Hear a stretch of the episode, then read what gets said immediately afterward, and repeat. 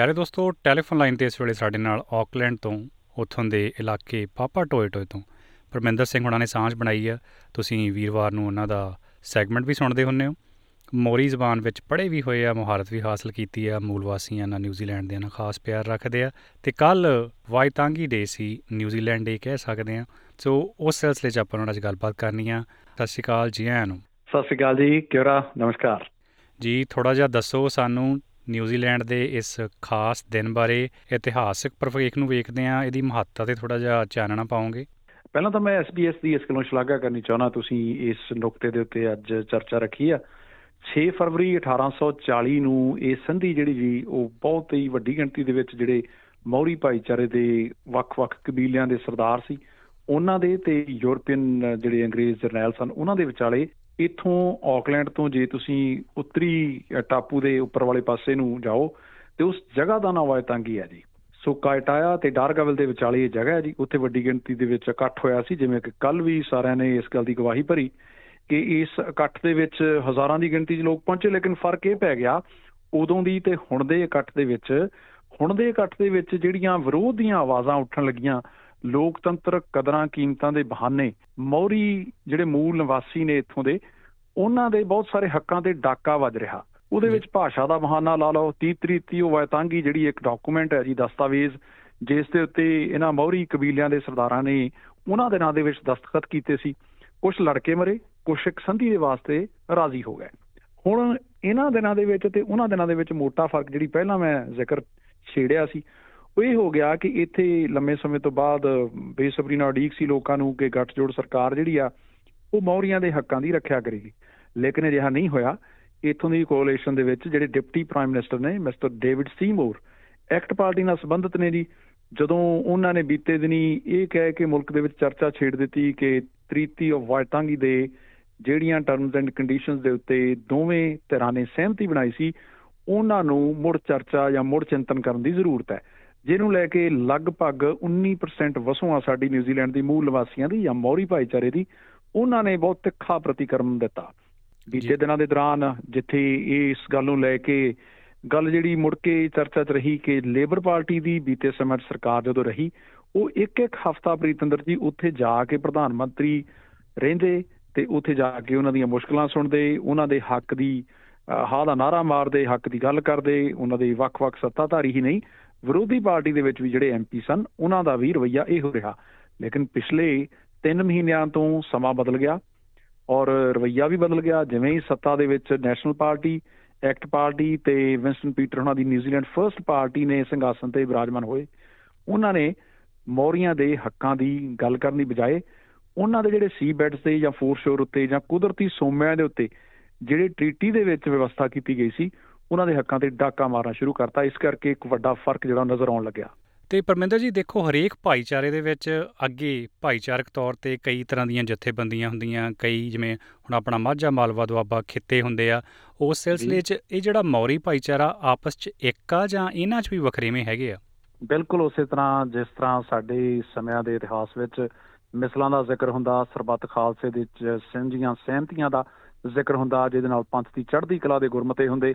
ਉਸੇ ਹੀ ਅੰਦਾਜ਼ ਦੇ ਵਿੱਚ ਸਾਡੇ ਇੱਥੇ ਜਿਹੜੇ ਵੱਖ-ਵੱਖ ਟ੍ਰਾਈਬਸ ਨੇ, ਇਹਨਾਂ ਵਿੱਚੋਂ ਜੇ ਅਸੀਂ ਗਿਣਤੀ ਦੇ ਵਿੱਚ ਸਭ ਤੋਂ ਵੱਧ ਦੇਖਦੇ ਹਾਂ, ਤੇ ਨਾਪੂਹੀ ਕਬੀਲੇ ਦੇ ਲੋਕ ਨੇ। ਉਹਨਾਂ ਦੀ ਜਿਹੜੀ ਪ੍ਰਮੁੱਖ ਨੇਤਾ ਹੈ ਜੀ, ਮੇਰੀ ਮੰਗੋ, ਉਹਦੀ ਜਿਹੜੀ ਤਕਰੀਰ ਸੀ, ਉਹ ਮੁਲਕ ਦੇ ਪ੍ਰਧਾਨ ਮੰਤਰੀ ਸ਼੍ਰੀ ਕ੍ਰਿਸ ਲਕਸਨ ਤੋਂ ਐਨ ਪਹਿਲਾਂ ਰੱਖੀ ਗਈ। ਕਮਾਲ ਦੀ ਗੱਲ ਹੈ ਕਿ ਉਹਨੇ ਆਪਣੀ ਤਕਰੀਰ ਦੇ ਵਿੱਚ ਜ਼ਾਬਤੇ 'ਚ ਰਹਿੰਦਿਆਂ ਲਫ਼ਜ਼ਾਂ ਦਾ ਖੜਾਕ ਨਾ ਕਰਦਿਆਂ ਜਿੰਨੀਆਂ ਸੋਹਣੀਆਂ ਗੱਲਾਂ ਕੀਤੀਆਂ, ਉਹਦੇ ਨਾਲ ਲੋਕ ਆਸ਼ਾ ਸ਼ਿਕਾਰ ਉੱਠੇ। ਇਸ ਮੁਲਕ ਦੇ ਮੂਲ ਬਸ਼ਿੰਦੇ ਹੋਣ ਦੇ ਨਾਤੇ ਮੇਰੀ ਮੰਗੋ ਨੇ ਜਿੱਥੇ ਇਹ ਗੱਲ ਕਹੀ ਕਿ ਅਸੀਂ ਆਪਣੇ ਹੱਕਾਂ ਨੂੰ ਲੈਣਾ ਜਾਣਦੇ ਹਾਂ, ਅਸੀਂ ਲੋਕਤੰਤਰ ਕਦਰਾਂ ਕੀਮਤਾਂ ਦਾ ਸਤਿਕਾਰ ਕਰਦੇ ਹਾਂ ਔਰ ਪ੍ਰਧਾਨ ਮੰਤਰੀ ਦੀ ਸਪੀਚ ਤੋਂ ਐਨ ਪਹਿਲਾਂ ਅਜਿਹਾ ਕਹਿਣ ਦੇ ਨਾਲ ਇੱਕ ਲੋਕਵਾ ਜਾਂ ਦਬਾਅ ਜਿਹੜਾ ਉਹ ਕ੍ਰਿਸ ਲਕਸਨ ਦੇ ਉੱਤੇ ਆ ਗਿਆ, ਜਿਸ ਕਰਕੇ ਉਹਨੂੰ ਇਹ ਇਕਬਾਲ ਕਰਨਾ ਪਿਆ ਆਪਣੀ ਤਕਰੀਰ ਦੇ ਵਿੱਚ ਕਿ ਅਸੀਂ ਮੌਰੀਆਂ ਦੇ ਹੱਕਾਂ ਦੇ ਮੱਦੇਨਜ਼ਰ ਟ੍ਰੀਟੀ ਆਫ ਵਾਈਟਾਂਗੀ ਦੀ ਕੋਈ ਵੀ ਸ਼ਬਦਾਵਲੀ ਬਦਲਣ ਦੀ ਨਹੀਂ ਸੋਚ ਰਹੇ। ਹਾਲਾਂਕਿ ਡਿਪਟੀ ਪ੍ਰਾਈਮ ਮਿਨਿਸਟਰ ਜਦੋਂ ਆਪਣੀ ਤਕਰੀਰ ਕਰ ਰਹੇ ਸਨ, ਉਸ ਵੇਲੇ ਵਿਰੋਧੀਆਂ ਆਵਾਜ਼ਾਂ ਉੱਠਣੀਆਂ ਸ਼ੁਰੂ ਹੋ ਗਈਆਂ। ਮੌਰੀ ਭਾਸ਼ਾ ਦੇ ਵਿੱਚ ਜਿਹੜੇ ਗੀਤ ਨੇ, ਉਹਨਾਂ ਨੂੰ ਵਾਇਤਾ ਕਿਹਾ ਜਾਂਦਾ।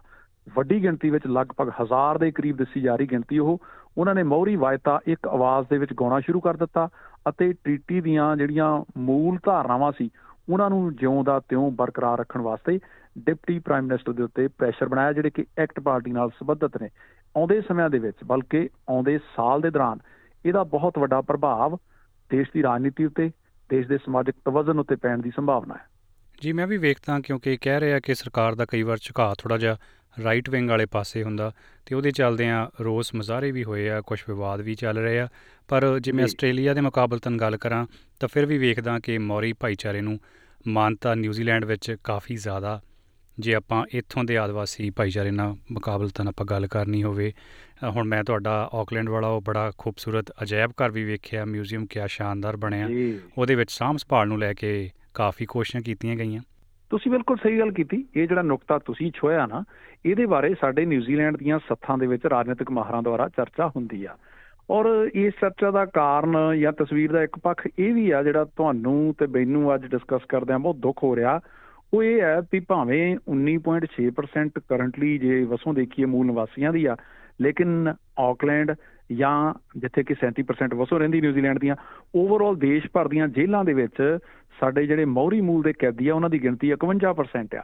ਸੋ ਸਰਕਾਰਾਂ ਨੇ ਕਿਤੇ ਨਾ ਕਿਤੇ ਇਹਨਾਂ ਨੂੰ ਅਣਗਹਿਲੀ ਦੇ ਪੱਖ ਤੋਂ ਜਾਂ ਕਹਲੀ ਇਹਨਾਂ ਨੂੰ ਵਰਕਫੋਰਸ ਦੇ ਵਿੱਚ ਪੜਾਉਣ ਦੇ ਪੱਖ ਤੋਂ ਬਹੁਤ ਲੋਕਵੇਂ ਤਰੀਕੇ ਨਾਲ ਗੁੱਜੀ ਸੱਟ ਮਾਰੀ ਆ ਜਿਸ ਕਰਕੇ ਇਹਨਾਂ ਨੂੰ ਜਿਹੜੀਆਂ ਨਾਮਾਤਰ ਸਹੂਲਤਾਂ ਕਾਗਜ਼ਾਂ 'ਚ ਦਿੱਤੀਆਂ ਗਈਆਂ ਉਹ ਅਸਲ ਦੇ ਵਿੱਚ ਮੈਦਾਨੀ ਪੱਧਰ ਤੇ ਨਜ਼ਰ ਨਹੀਂ ਆ ਰਹੀਆਂ। ਇਸ ਕਿਸਮ ਦਾ ਵਰਤਾਰਾ ਸਾਡੇ ਮੁਲਕ ਵਿੱਚ ਵੀ ਆ।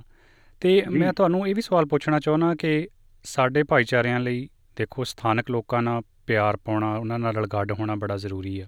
ਤੇ ਉਹਦੇ ਚੱਲਦੇ ਆ ਇਸ ਦਿਨ ਦੀ ਅਹਿਮੀਅਤ ਹੋਰ ਵੀ ਵੱਧ ਜਾਂਦੀ ਆ।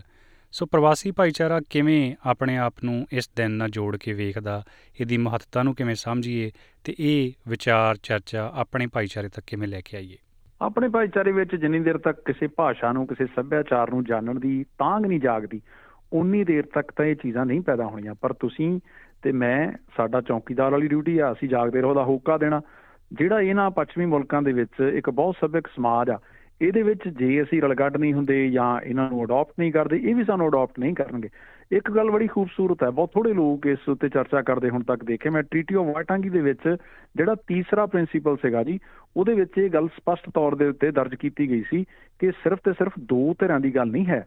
ਇਹਦੇ ਵਿੱਚ ਭਾਰਤੀ ਲੋਕ ਸਾਊਥ ਅਫਰੀਕਨ ਜਾਂ ਜਿੱਥੋਂ ਕਿਤੋਂ ਵੀ ਪ੍ਰਵਾਸੀ ਲੋਕ ਆਉਣਗੇ, ਉਹਨਾਂ ਦੇ ਅਧਿਕਾਰਾਂ ਦੀ ਰੱਖਿਆ ਵੀ ਬਿਲਕੁਲ ਬਰਾਬਰਤਾ ਦੇ ਨਾਲ ਕੀਤੀ ਜਾਏਗੀ।